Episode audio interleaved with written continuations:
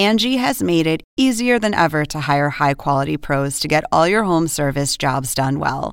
Just bring them your project online or with the Angie app, answer a few questions, and Angie will connect you with local pros who match your specific needs. Or book a service instantly at an upfront price. So join the millions of homeowners who use Angie to care for their homes and get your next home service job done well.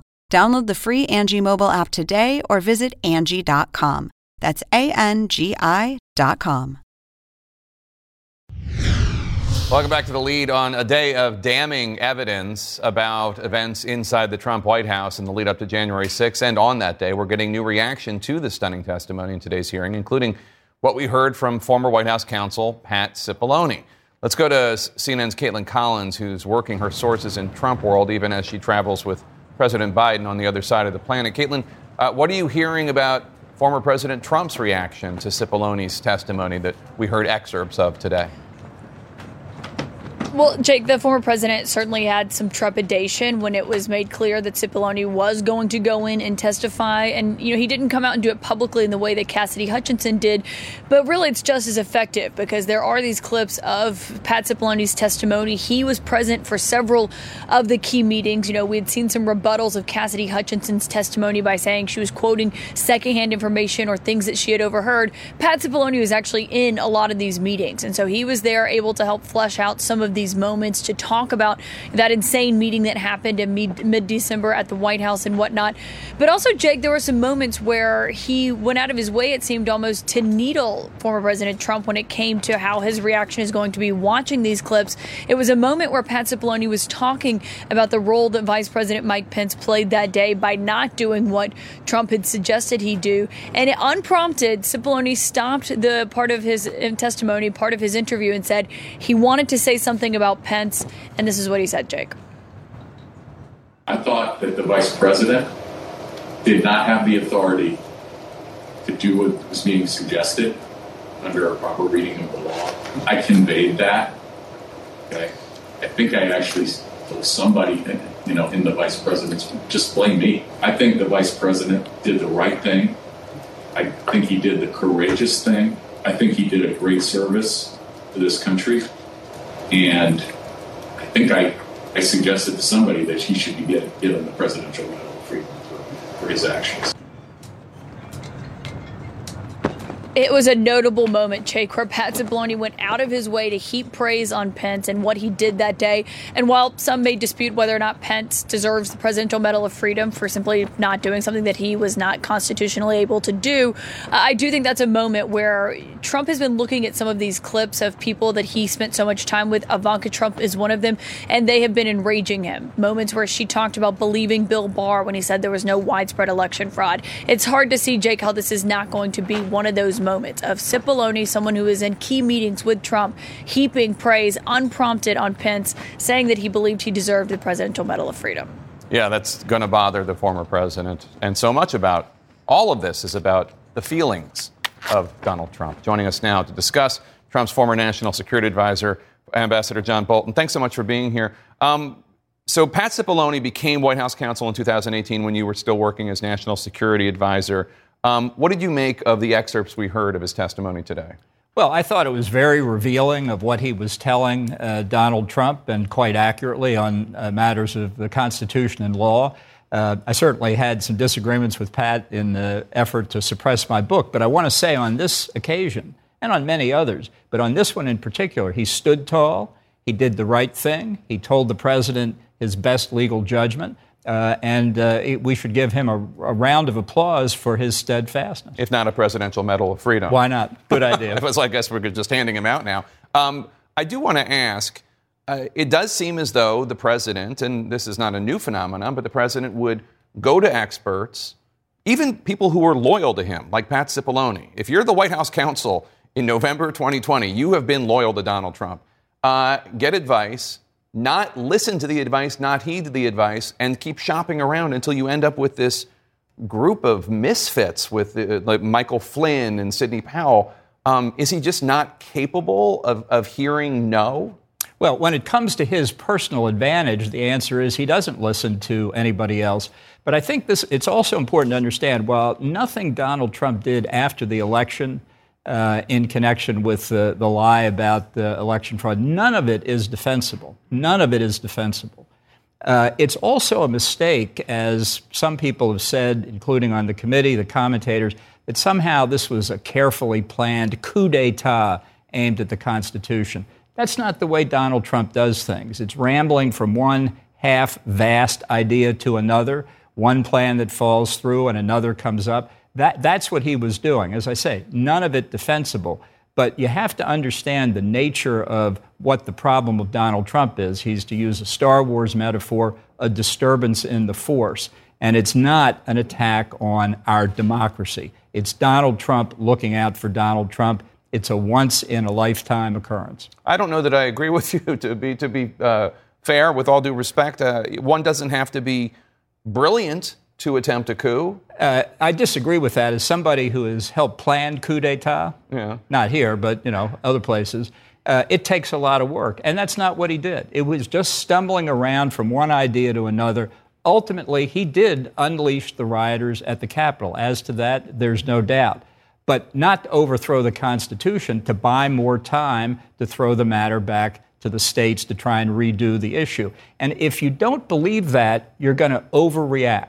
And I think that's a real risk for the committee, which has done a lot of good work, mostly when the witnesses testify, not when the members are opining.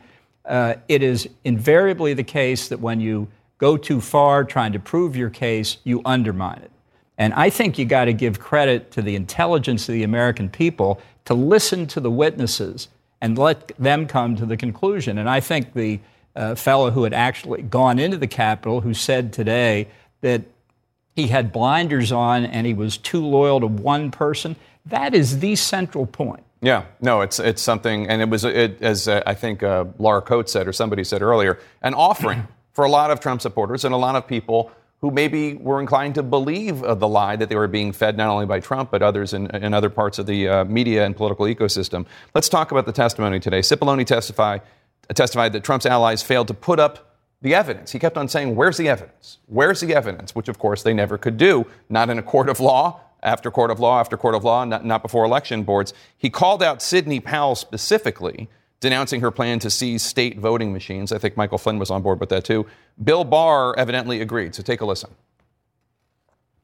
My recollection is the president said something like, uh, well, we could get to the bottom. You know, some people say we could get to the bottom of this if if the department seizes the machines. It was a typical way of raising a point, and I said absolutely not. There's no probable cause, and we're not going to seize any machines. And that was that. This idea, which Pat Cipollone said, you're not going to do that. That's crazy. There's no legal way to do that, et cetera.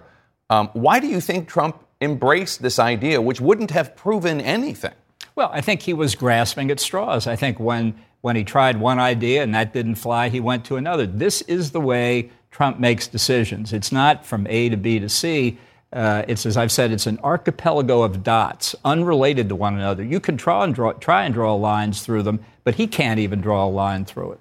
Um, Brad Parscale, who worked for the Trump campaign, he texted Katrina Pearson, who also worked for the Trump campaign on January 6th. We saw these text message today um, in which Parscale says, uh, describes Trump as a sitting president asking for civil war, uh, and then directly blames Trump's rhetoric for the death of Ashley Babbitt, the Trump supporter who was killed by a Capitol police officer as she tried to break into uh, the, the, the House chambers. Um, so then the question becomes Brad Parscale has since met with Donald Trump uh, at Mar a Lago. Can you explain, as somebody who was uh, not a cult member, but somebody who was in with this group of Trump insiders, why so many people who seem to be horrified and shocked by Trump's behavior have a tough time leaving the circle? Uh, it beats me, honestly. I, I don't, I don't know why the phenomenon exists, but it's certainly uh, very strong, and uh, and this is this is another example of it. But you see it in members of Congress who on January the 6th or the day after said, This is it, I've had my ride, and they're, they're right back on to Mar a Lago. It's a big mistake. It's a big mistake for the Republican Party. We are not the party of a man on a white horse. We are a party of conservative philosophy. And if we get back to that, and I think we will, we're going to overcome the problem. And this is another place, I want to be clear here. I think the committee some of the members of the committee are going too far. Congressman Raskin, at the end of the hearing today, talked about the Republican Party having a problem of authoritarianism. That is flatly wrong, uh, not to mention insulting, but flatly wrong. Uh, and he, what he's trying to do is use Trump, about whom, I'll just say it again, I have nothing good to say. He's trying to use Donald Trump to anathematize the rest of the Republican Party, and that's unacceptable. I, I do want to ask a follow up. Um, when we were talking about what is capable, what you need to do to be able to plan a coup, and you, you cited your expertise having planned coups. I'm not going to get into the specifics, but. Uh, successful coups? Well, I wrote about Venezuela in uh, in the book, and uh, it it turned out not to be successful. Not that we had all that much to do with it, but I saw what it took for an opposition to try and overturn an illegally elected president, and they failed. The notion that Donald Trump was half as competent as the Venezuelan opposition is laughable. But I think there's another. I feel like you're this other stuff you're not telling me, though. I think I'm sure there is. Uh, I think there's another point here that, that came out in the testimony that's not been stressed enough. Uh, testimony, uh, uh, deposition testimony by, I think his name was Donell Harvin. I, I may have taken that down wrong. The, the chief of uh, intelligence and homeland security for the District of Columbia government, who said we were watching Twitter after Trump's tweet calling for the demonstration on right. January the 6th we saw all of these implications, all of the concerns about the violence. I want to know where the rest of the government was, and I particularly want to know where members of Congress were. If this was so evident at the time, why there wasn't more security on the Hill long before the, the demonstrators ever turned up? No, it's a good question. Absolutely. I mean, I think a lot of people who just lived here and had been paying attention were aware that there was a real potential for violence yeah, on I that day. The, I hope the committee gets into that. I, That's important. I agree. Uh, John Bolton, thank you so much. Coming up, I'm going to talk with Congressman Jamie Raskin, whom uh, the ambassador just had some observations about, about uh, today's hearing. I'm going to get his take on how it went. Plus, after Raskin said Watergate was the Watergate break-in was a Cub Scout meeting compared to the events on and around January 6th. Watergate star witness John Dean will weigh in. We'll see if he agrees as our special, special coverage continues. Stay with us.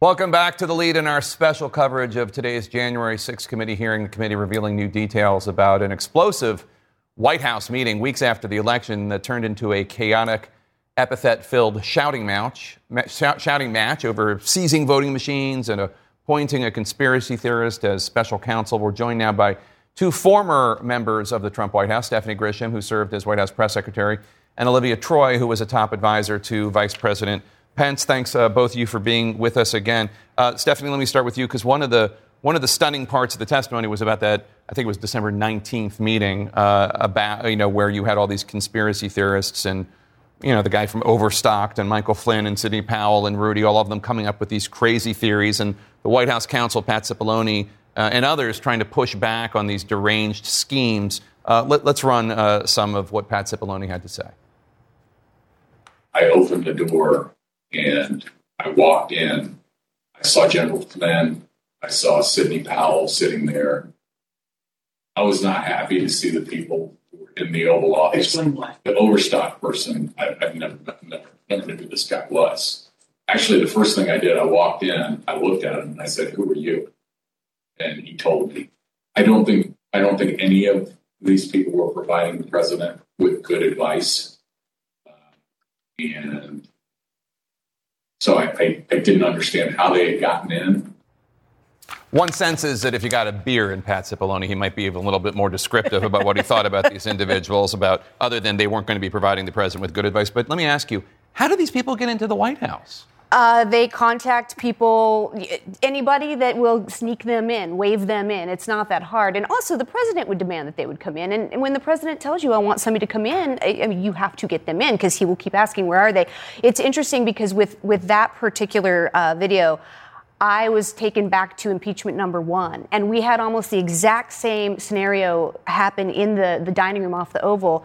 Jenna Ellis wanted to be appointed special counsel, and the president was going to do it and we had to get Pat in there. And again, Pat was like, This is not a good idea. I don't feel that she's giving you great advice. And it turned into a melee, and there was yelling, and Pat stood his ground to his credit. And he said, I, I will leave here if you do this. So it brought back such a memory of that situation. It rang very, very true to me. It was one of many crazy meetings that happened. One other thing, an interesting decision that the committee went with today had to do with testimony that Ivanka Trump gave uh, that was immediately in the video cutting contradicted by Ivanka Trump's chief of staff, having, having to do with whether or not Ivanka was trying to calm Donald Trump down, I think on the day of January 6th. Let's roll that It's been reported that you ultimately decided to attend the rally because you hoped that you would calm the president and keep the event on an even keel. Is that accurate? No, I, I don't know who said that or where that came from. She could tell based on the conversations and what was going on in the office that he was angry and upset, and people were providing misinformation and she felt like she might be able to help calm the situation down. I mean, they seem to be suggesting uh, that Ivanka Trump wasn't telling the truth. Yeah, that, I found that really interesting because I don't know why she would be sort of embarrassed of that, other than she's probably scared of her father, like many of these people, uh, because she's been known to be the person where people would send in when you wanted to talk him off the ledge or when you wanted to advise him that what he was doing was wrong. She was one of the people that was relied upon. I'm sure Stephanie can attest to that. Yeah. And so I think it's interesting. So I'm, i guarantee her chief of staff is telling the truth because they probably were saying, okay, if anyone, Ivanka, can you go in and at least, you know, tell him to do something? And, and in fact, Stephanie, uh, when Cassidy Hutchinson testified a couple weeks ago, um, you posted on Twitter a screenshot uh, of a text that you wrote to First Lady Ivanka Trump on January 6th uh, do you want to tweet that peaceful protests are the right of every American, but there is no place for lawlessness and violence? To which the First Lady wrote back, no. Correct. So, I mean, as Olivia was saying, as we were talking about with Ivanka, a lot of times that's what we would do is go to family members. I would always go to Mrs. Trump. That is why I worked with her for so long. I really thought that we could make an impact in that regard. And so uh, the day that she said no to me was. Um, it broke my heart knowing her like I did. She had often been the voice of reason. Uh, she was upstairs. She was in the middle of a photo shoot for a rug. And, you know, the tweet's not political. It literally just says there's no room for violence. It's not saying anything else. Um, so she said no. I do want to say about today's testimony that Stephen Ayres really he really brought down the power, not brought down, but lifted up actually, the power of Trump's Twitter account. And it made me think of that the president knew what kind of power he has. I can't tell you how many times he would say, "Get ready, kids. Let's watch this. Let's watch this. Every network's going to put this up." He loved to watch when he would tweet something. Same thing, he would say, "Let's watch this. The stock market's going to go up." And we would sit in front of TVs and watch the power of his tweets. And so I think that's really, really important to think about when you think of what Stephen Ayres said. He knew the power he had, and he did get people to come here. That's interesting. And the, and the testimony from the unnamed Twitter executive about how they talked about how Donald Trump was planning this violent event uh, weeks ahead of time. If he had not been the president, they would have banned him from Twitter long before. You said that was resonant with you. That that that yeah, brought back I, some feelings. Yeah, I was. I was thinking about that because, like, I handled Homeland Security for Vice President Pence. I have seen um, the rhetoric and how it gets picked up by some of these extremist groups. I've seen it in terms of mass shootings in the past related to the Pittsburgh synagogue, where they post on Gab, where they repeat some of the lines that the president has said. I saw it in the El Paso shooting, where my aunt was in the Walmart during the shooting. Thankfully, she was okay. But all of that rhetoric actually gets picked up. And hearing the Twitter employee talk about sort of the concern there, I had those same concerns leading up to January 6th for myself and my family, knowing that this was going to galvanize a lot of people to descend upon Washington, D.C. in a very dangerous way. And I had to figure out the security for me and my family. And very honestly, I was concerned for my former boss. I was watching Vice all of President this. Pence. Absolutely. I was concerned about Mike Pence's life and his family and the staff that were going to be there that day because I knew that it was going to be violent. So, one of the things that, that I was wondering about is because, um, look, Cesar Sayoc uh, was a Trump superfan uh, who was arrested and I believe is in prison, uh, he sent pipe bombs to CNN, to uh, Barack Obama, to a bunch of other people. Um, you went in and told Vice President Pence about this, right? Tell, tell me about that experience, because the idea of Trump causing violence did not happen, it did not start on January 6th. No, it's been a pattern of behavior, and this is something that I think the national security community has wrestled with. And look, I was his advisor at the time. I have to tell you that the White House culture, it is one of fear, and you got to be careful and you tread carefully with how you're going to brief things. I remember that day very clearly when I had found out and been briefed um, that it was a MAGA supporter, that he was extremely loyal to Trump, that had, they had found a lot of MAGA supporting gear, that he had attended the rallies. And I went in to brief the chief of staff, to the vice president, and Mike Pence himself to talk about this. And I was told by a superior to be careful because I was, you know, walking a fine line here because it was a Trump supporter sending this off. And I was like, well, the fact of the matter is, he, this person put many people's lives in danger, media in danger, political figures in danger, and this is not okay. And, and they don't care because if they're supporters, they're supporters, if even they're if they're going to cause violence. Absolutely. If, if, it's the, if you will support him uh, publicly, loudly, in any capacity, he's, it's a supporter, and that's why he will not denounce them. Uh, today was tough. Today was really tough to watch. It brought up a lot of feelings of anxiety. Yeah. I'll bet. Coming up next, a slew of shocking developments from today's hearing, including what Donald Trump's former campaign manager thought in real time about the riot. In fact, that Trump's rhetoric had, quote, killed someone. Stay with us.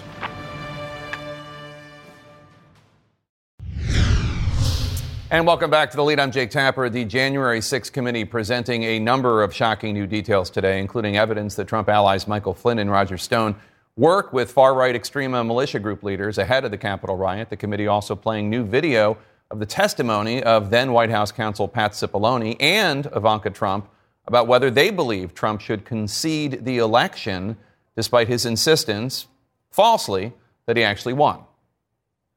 Did you, in your mind, form a belief that the president should concede the election loss uh, at a certain point after the election? Well, again, uh, I was the White House counsel. Some of those decisions are political. So, to the extent that, but but if your question is, did I believe he should concede the election at a point in time? Yes, I did. I, I believe um, Leader McConnell went onto the floor of the Senate, I believe, in mid-December, and basically said, you know, the process is done. You know, that, that would be in line with my thinking on these things. December 14th was the day on which the Electoral College met. It was obviously a, a public proceeding or, or a series of proceedings that President Biden had obtained the requisite number of electors. Was that an important day for you? Did that affect sort of your, your planning or your realization as to whether or not there was going to be an end of, of this administration?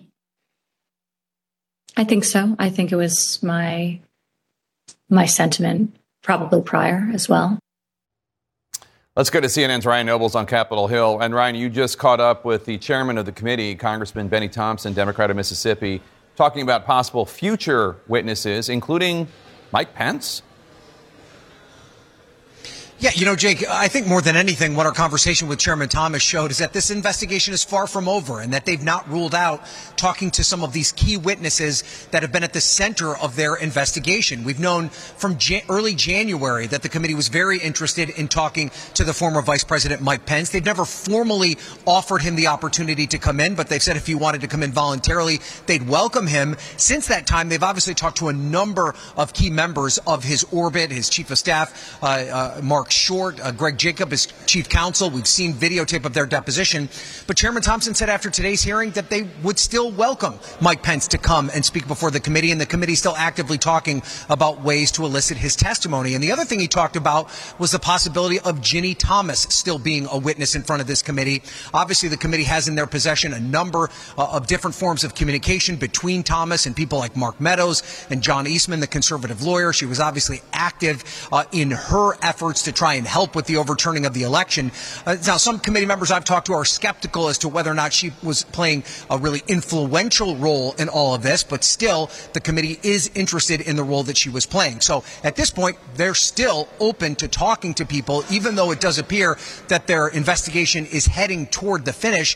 We know for sure, Jake, they have a big witness coming in this week, and that's Patrick Byrne, who is, of course, the Overstock CEO, who was a part of that explosive meeting that was detailed in great specificity during today's hearing. So, more than anything, the investigation continues. Jake? All right, Ryan, thank you so much. Today's testimony concluded with a mystery.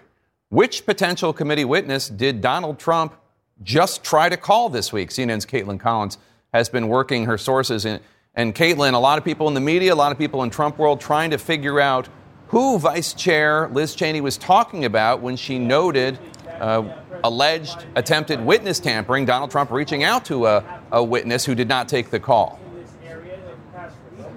Yeah, Jake, it raises a lot of questions, a lot of them that we still don't have answered. But it has asked, sent a lot of people in Trump's orbit asking who this could potentially be. Obviously, that's a huge question for them uh, about which witness this could be. She did try to narrow it down by saying it's not someone that we've seen from publicly. So we know it's not someone, for example, like Pat Cipollone, who we saw his testimony used today. It's known that he's a witness.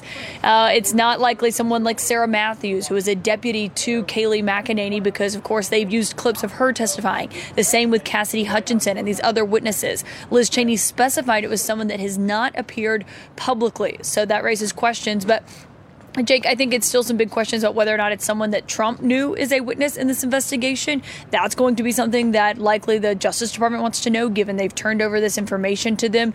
And of course, what was the intent of that phone call that he placed to them? And so, Jake, I think one thing you have to keep in mind here is the context of this, because of course, Trump is someone who has had questions about witness tampering before. Remember when Michael Cohen, his former attorney, had the FBI raid his home, his office, a hotel he was staying in at the time? Time, Trump had tweeted saying he did not believe that Michael Cohen would flip on him in that situation. You later saw Michael Cohen testifying about what he believed were intimidation tactics that were being used by Trump in his orbit. You've seen this with other people, Paul Manafort, others, raising these questions about whether or not he is trying to interfere. Of course, Liz Cheney just raised a bunch of questions with that teaser there at the end, Jake.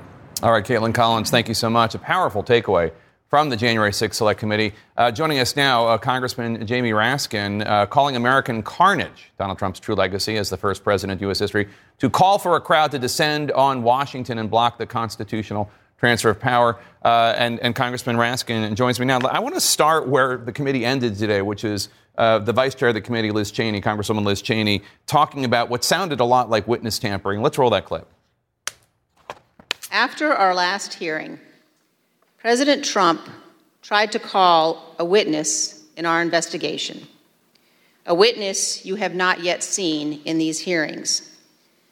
That person declined to answer or respond to President Trump's call and instead alerted their lawyer to the call. Their lawyer alerted us, and this committee has supplied that information to the Department of Justice. Let me say one more time we will take any effort to influence witness testimony very seriously. So, Congressman Raskin, who was the witness? Is that witness tampering and obstruction of justice? Well, we'd have to know a lot more about it. The point is that the committee takes really seriously the ability of witnesses to come in, like Cassidy Hutchinson, and tell us everything they know without fear of reprisal or coercion and so on. So, uh, people who have an interest in what we're doing here should not be calling up witnesses to, to be influencing them. And that's the message that I think the vice chair of the committee wanted to put out there today, because there's been a pattern of this happening, and we don't accept it. I mean, witness tampering is a crime in the District of Columbia, it's a crime uh, in federal law, and it's a form of obstruction of justice. It's a way to try to, you know, gerrymander the outcome of a legislative hearing or judicial hearing. You told the Justice Department about it. Do you want the Justice Department to investigate not just this, but all the other examples of, of alleged uh, witness tampering or obstruction of justice that, that you've heard about and that you've presented to the American people? I mean, the main thing is we want it to stop. Uh, we'll, you know, I'll leave it to the Department of Justice to decide where to take it from there.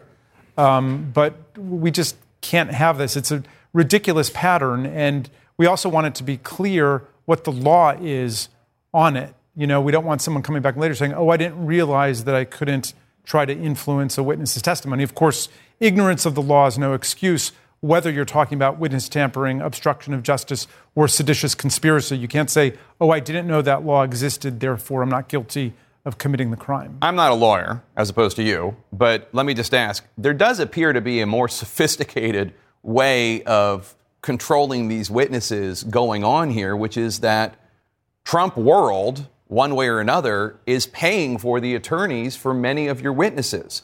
And my understanding is, at least based on some of the uh, messages that uh, Cheney shared, uh, is that Donald Trump is getting the transcripts and reading them, uh, and messages are being conveyed to these individuals who have lawyers funded by Trump World. Isn't that that's not a crime, obviously, but it's certainly a conflict of interest.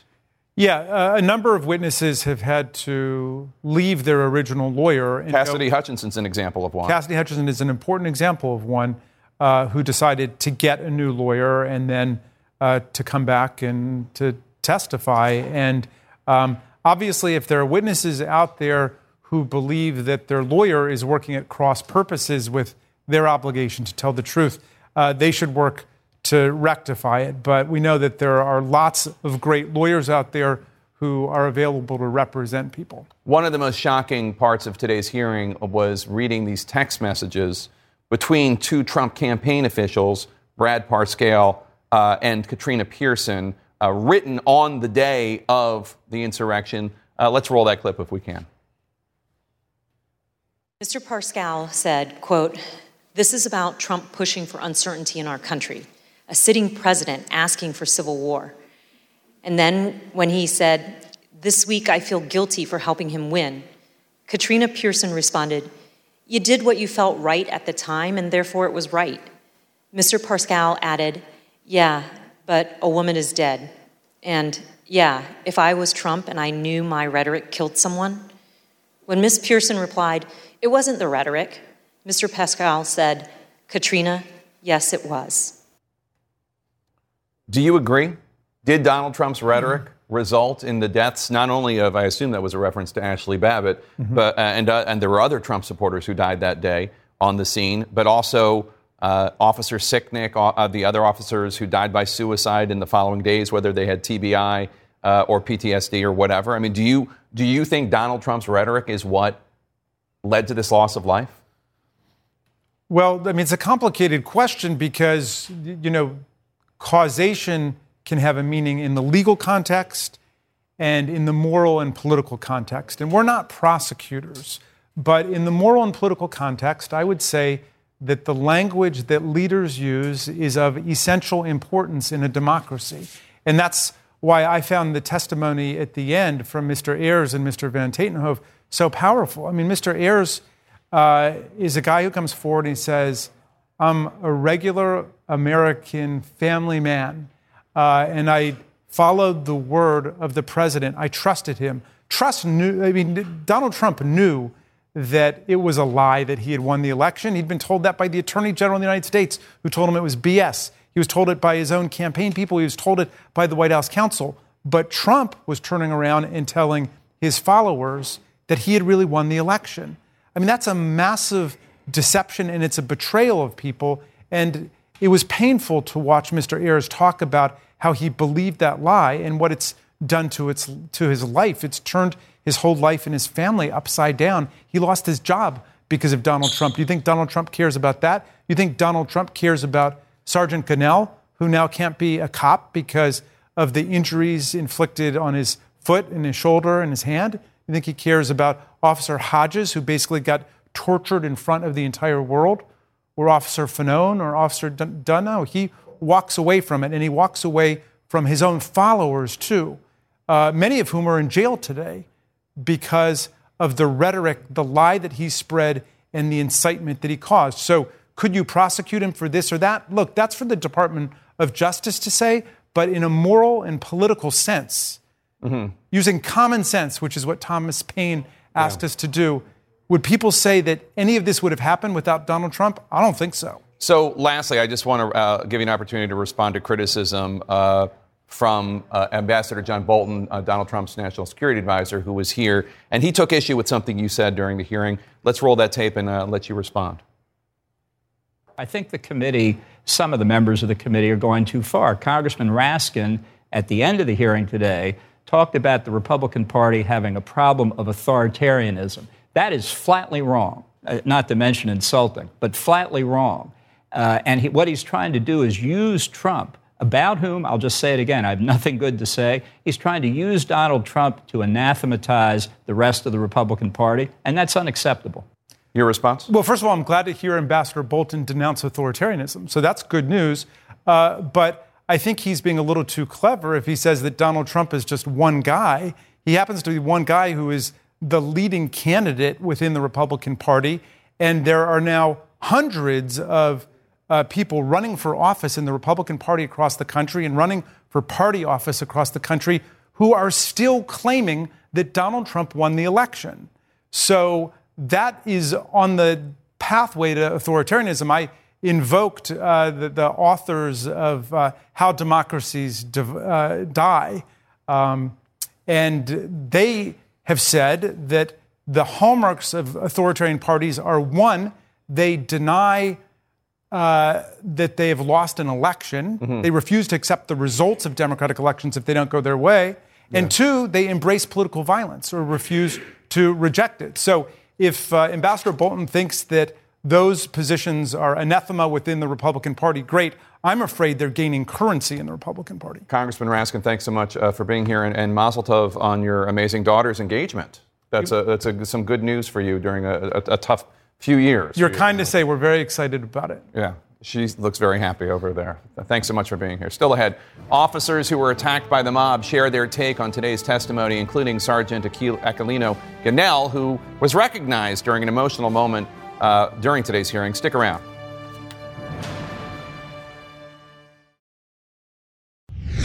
And welcome back to the lead. I'm Jake Tapper. Today, the January 6th Select House Committee zeroed in on the connection between members of Trump's orbit and extremist groups who were part of the violent mob at the U.S. Capitol. The hearing also included testimony from a rioter who pleaded guilty to illegally entering the Capitol on January 6, saying he only went there because Trump directed him to.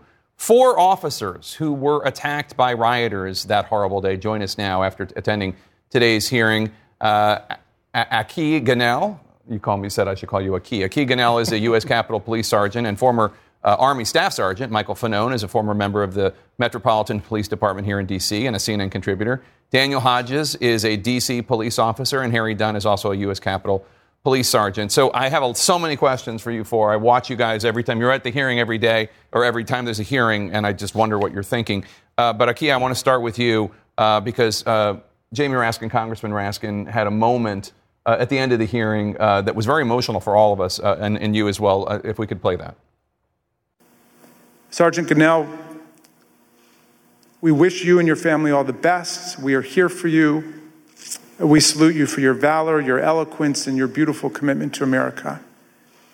I wonder what former President Trump would say to someone like Sergeant Gonell, who must now go about remaking his life. I wonder if he could even understand what motivates a patriot like Sergeant Gonell. The context of this, obviously, is that doctors just told you that your injuries uh, from January 6th, shoulder and foot injuries, I believe, uh, are too severe for you to continue being a police officer? Yeah. Uh, one of the things, like, uh, given the severity of my injuries, I, I had two surgeries one on my foot, one on my uh, uh, left shoulder.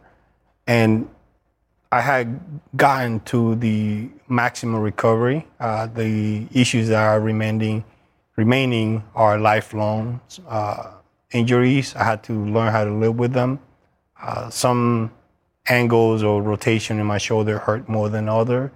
Uh, so it's an adjustment to my for myself. And one thing that I don't want to do is uh, respond to a scene uh, if there is a call and not being able to help my fellow officer or put myself or their safety in, in danger by not being able to make that split decision uh, action that re- requires me uh, had I not had this the injuries. Do you know what you're going to do next? No, at this point, I, I, I haven't thought out that far yet. I'm still processing the new information that is there a, a, like a desk job or an executive job um, you could take? Currently, I am doing a desk job uh, uh, with the Capitol Police. Uh, it's up up to OPM and Department of Labor uh, how fast they process my uh, application for retirement. Uh, but it, it is recommended both my um, mental health treatment provider and also the uh, two doctors that I have for my other injury. Physical well, you, you, keep in touch with us about this because we have your back here, uh, you know, and and even if some of the people that you protected that day don't, we do, and we're going to make sure that, that you get the justice and the care you need. Thank you. Um, I want to ask you, Officer Hodges, um, Stephen uh, Ayres, who was charged with uh, a crime uh, on January 6th and seemed somewhat repentant today uh, during his testimony. He came up to all of you uh, after the hearing. Um, what did he have to say, and what were you feeling when he did this? He uh, he came up to all my colleagues. Um, I was the last one, and they were all the bigger men, and shook his hand. So um, there was some peer pressure there to be the bigger man. Did you shake his hand? I did. Uh, well, first I asked him if he was sorry for what he did, and he said he answered in the affirmative, and I said I hope so, and I shook his hand because you have to believe that there are people out there who can change, and you have to be willing to forgive those people because if you de-incentivize the return to rationality, then this culture war will never end. Yeah, and there does seem to be something going on here, uh, Officer Fanone, where the committee is trying to give an off ramp for people who believed these lies put forward by Trump and McCarthy and all the others, uh, and allowing them to be portrayed in a way as victims too. Um, that must be weird to experience given what you went through that day. No, I mean, I understand it. Um, I was a Trump supporter myself. In 2016, I voted for Donald Trump.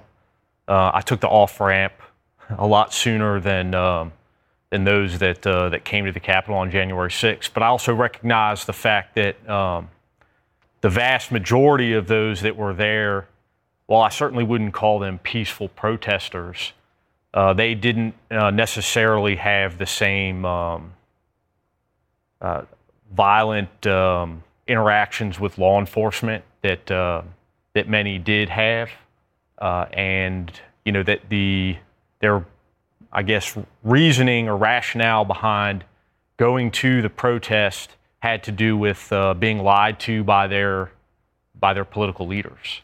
Yeah. Um, Not just their political leaders, Harry. Uh, also, um, some in the media, right? Conservative media, Trump-supporting yeah. media. And you still work on Capitol Hill. You still protect people who not only don't back the blue when it comes to you four and, and your colleagues that day, but who, in some cases, smear you and your yeah. colleagues. I'm not going to let anybody take the joy or the reason why I became a police officer. I'm not letting anybody take that away from me.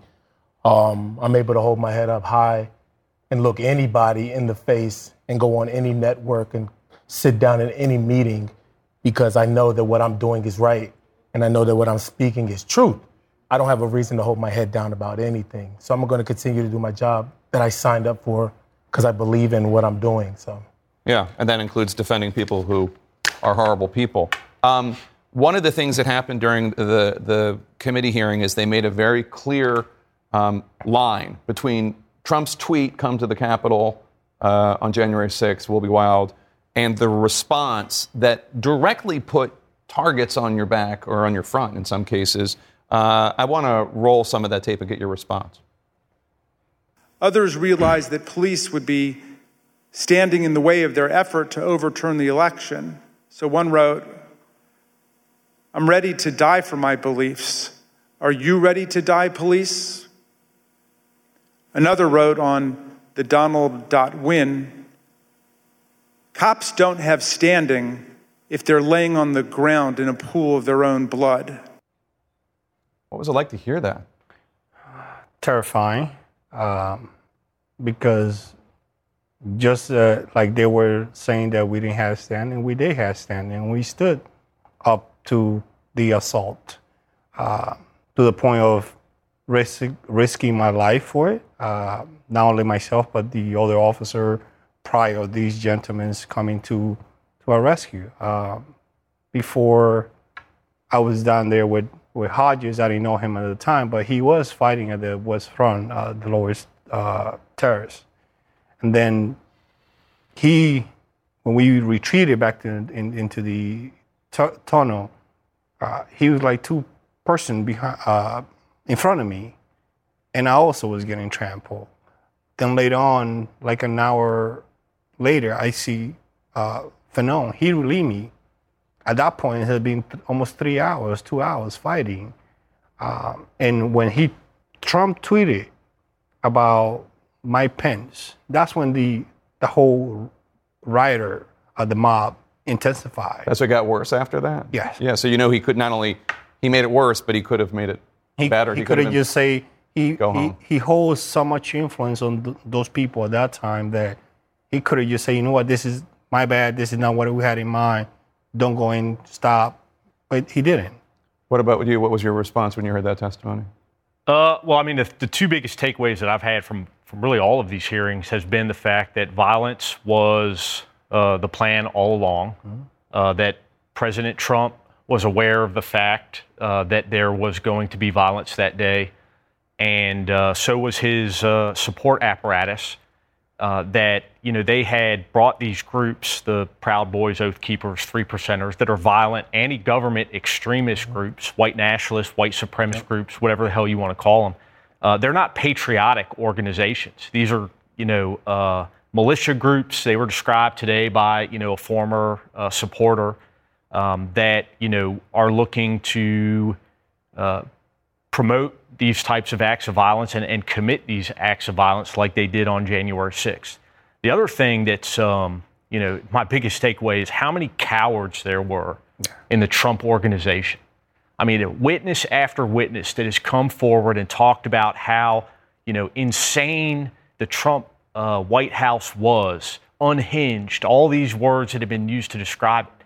And yet it's 18 months later and we're finally hearing from these people. Yeah.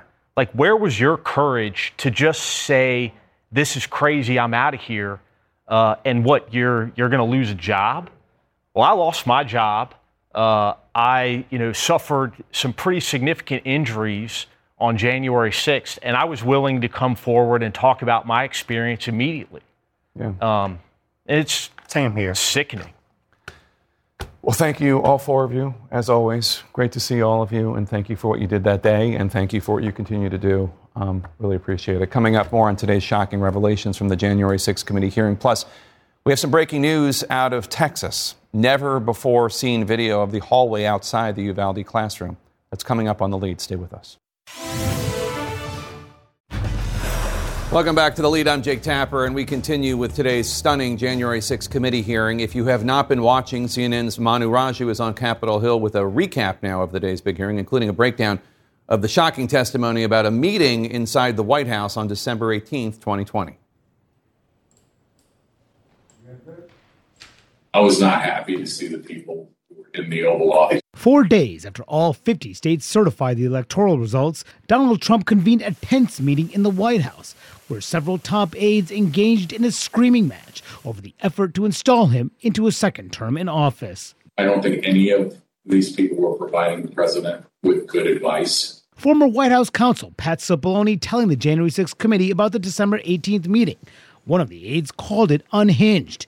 It involved Trump and election deniers, including Sidney Powell, Michael Flynn, Rudy Giuliani, and Overstock CEO Patrick Byrne. What ensued was a heated and profane clash between this group and President Trump's White House advisors, who traded personal insults, accusations of disloyalty to the president, and even challenges to physically fight. What they were proposing, I thought was nuts. I'm going to categorically describe it as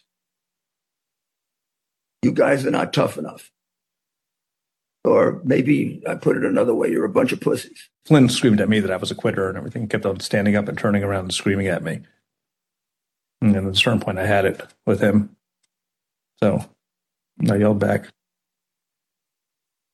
Either come over or sit your effing ass back down. And during the six hour meeting that ended after midnight, Trump even suggested naming Sidney Powell as special counsel, even though he was told repeatedly there was no widespread fraud to investigate. The president said, okay, you know, I'm naming her that and I'm giving her a security clearance. And then shortly before we left and it totally blew up. I was vehemently opposed. I didn't think she should have been appointed to anything. The meeting resulted in this draft executive order commanding the Secretary of Defense to seize voting machines. To have the federal government seize voting machines, that's a terrible idea for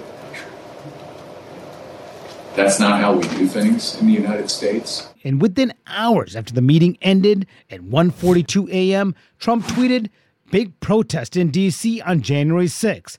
Be there, we'll be wild. The committee revealing this led to a rallying cry for right wing extremist groups to converge on Washington. When the President of the United States announced that he was going to have a rally, then I bought ticket and went. Behind the scenes, Trump's longtime associate Roger Stone was in touch with these groups who provided him security.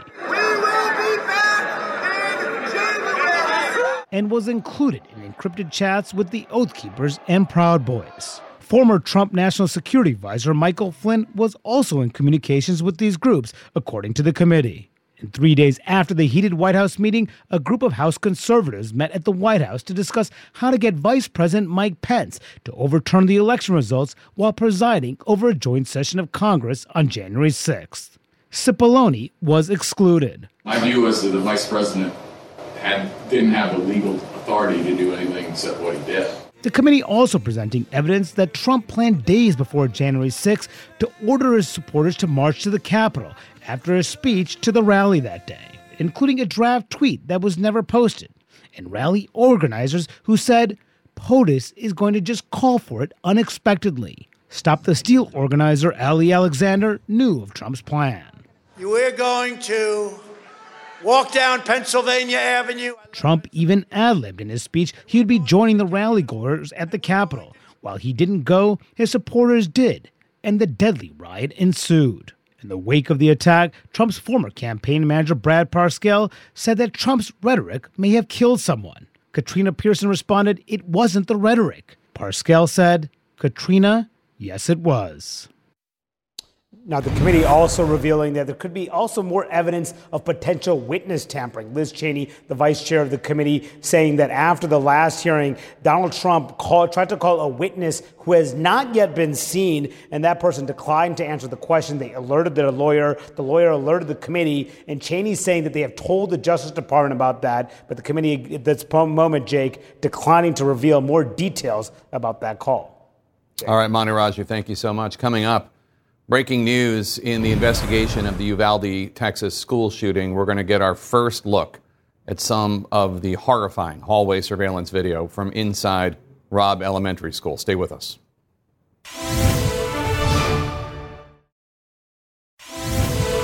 There's some breaking news in our national lead in the investigation into the Uvalde school shooting, which I believe was seven weeks ago today. For the very first time, we're seeing a portion of the surveillance video from inside the hallway at Robb Elementary School in Uvalde. The video is, frankly, horrifying. It was just published by the Austin American Statesman newspaper. This is a four minute edited clip. It shows a sliver of the police response. This comes ahead of the Texas House Committee's plan to show the hour long video to the victims' families and the public on Sunday. Let's bring in CNN's Rosa Flores. Rosa, walk us through what we're going to see here. You know, Jake, before we show you this video, we need to share with our viewers that this is an edited video produced by the Austin American Statesman. It is about four minutes long. It does not include the full 77 minutes of the account of what happened. Now, the Austin American Statesman decided to edit out the children, the voices of the children that were in this video, and then CNN has decided to edit out the audio of the gunfire. We should be very clear here. This is a very graphic video. It could trigger uh, people watching this in our audience. So you have to be very careful if you decide to watch this video. Now, what you're going to see is you're going to see the gunman enter the school with that rifle. He's going to enter, he's going to make a right, go down the hall. There's a child there who's observing all of this. Then the gunman starts and opens fire. Then you're going to see that hallway eventually fill with police officers. But the video starts off at the beginning when the gunman crashes near the school.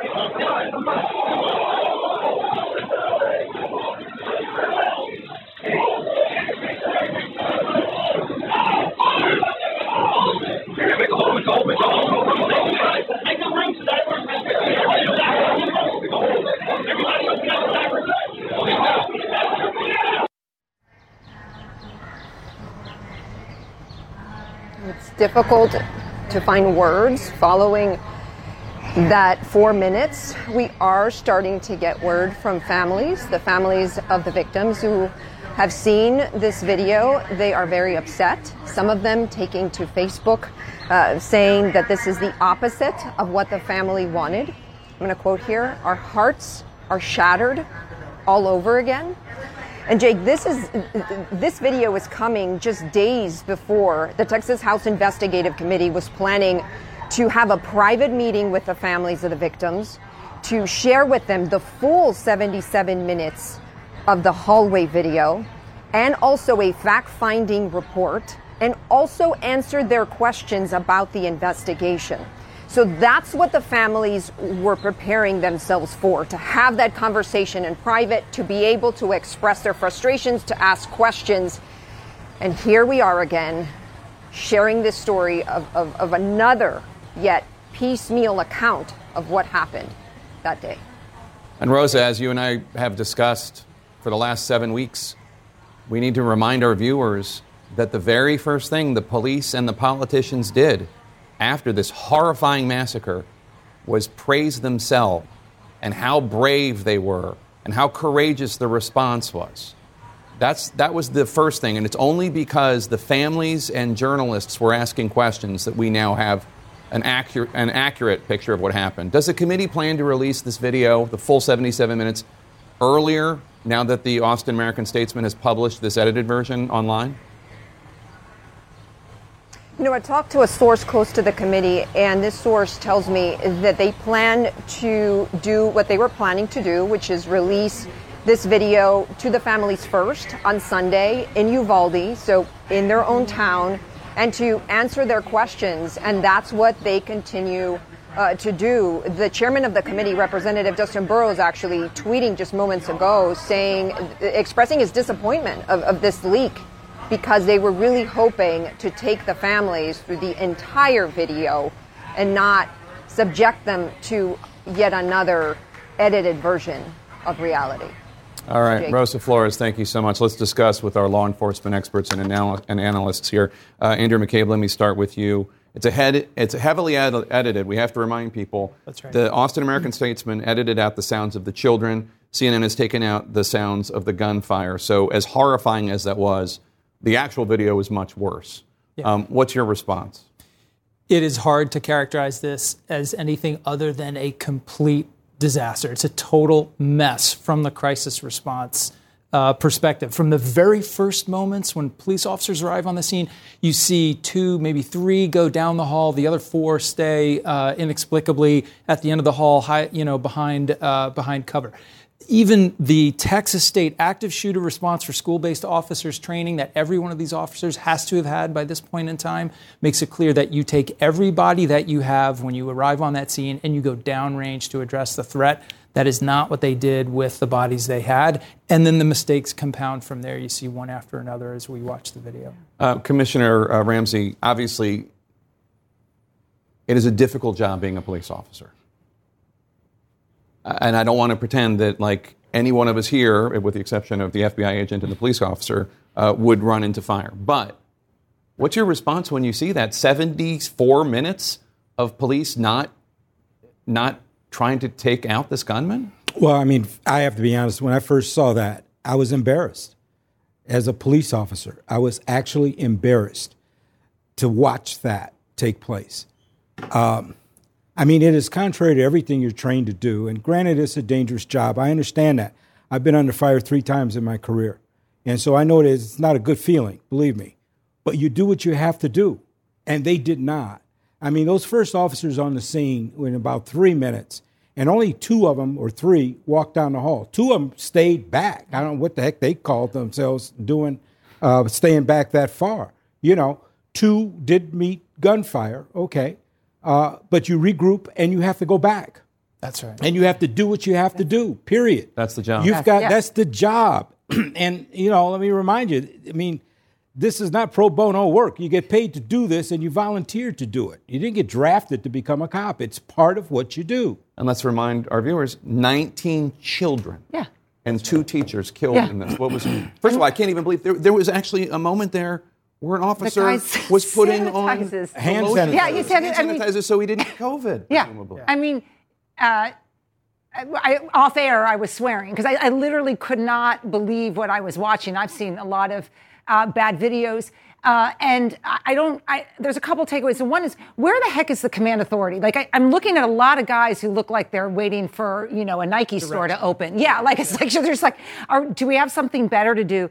But the second is that, of course, the children. You look, we're, we have a proliferation of a certain kind of weapon that is going to kill children are going to kill people, but children in these schools very quickly. So your standard of success is can I make things less bad as a law enforcement officer? And what we now know is uh, there were shots in the delayed time, so it wasn't like this was over. And secondly, we don't know who bled out. But we don't know if some of those kids would have survived Right. had they gotten medical care quicker. And that's the, the frustrating thing. I, I, I get it. These weapons are hard, but they, you know, we know what to do when, the, when this happens. And- Time. And, Carrie Cordero, at one point during the video, an officer can be heard uh, saying, "quote They're making entry, but they weren't making entry." Remember, and remember, initially we were told all these things that were not true about the. He was barricaded in. He was locked in. They couldn't get in. It, it's so infuriating because the police and the politicians in Uvalde have been lying to the parents of these kids for seven weeks. Look, this is clear. There is no excuse. Any, every, all of us have worked with law enforcement. I've spent my entire professional career working with and around law enforcement officers. There is no excuse for the holding back. When we look at the timeline that's laid out in the video, this should have been over in three to four minutes.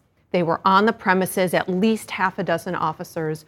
uh, On the three minute mark, by four minutes, they were retreating and running away. We don't know what was going on in the minds of those officers who were in the hallway and decided not to act when there were children under gunfire. But from my perspective, every single one depicted in that video should turn in their badge. What more do you want to know, Commissioner Ramsey? What other questions do you have after watching that? I tell you, that video pretty much says it all. To be honest with you, I mean, they're. I mean, they just cowardice. I don't know what you want to call it. Call it whatever you want. But I'm telling you, that should not have happened like that. It shouldn't. I was commissioner of Philly for eight years. I buried eight police officers that were Hmm. killed in the line of duty. Five of them within a nine month period. Three shot to death, two responding to, to, Yeah, I to remember. priority one calls. Yeah. I mean, I know what heroism looks like, and that ain't it. Yeah. And you just had four people in your in your studio here that really did demonstrate what policing is all about. This is an embarrassment, period. And let's let's not forget that there is a leadership angle to this. We don't know what's in the head of those officers, but we do know some things. And when they did finally make entry at one end of the hall, the half a dozen or so standing at the back end of the hall seemed surprised by that. There was no leadership on this scene. Very distressing. Thanks to all of you. I really appreciate it. And I'm Jake Tapper. Thanks so much for watching. Wolf Blitzer picks up our coverage with the Situation Room in Jerusalem for President Biden's visit to the Middle East.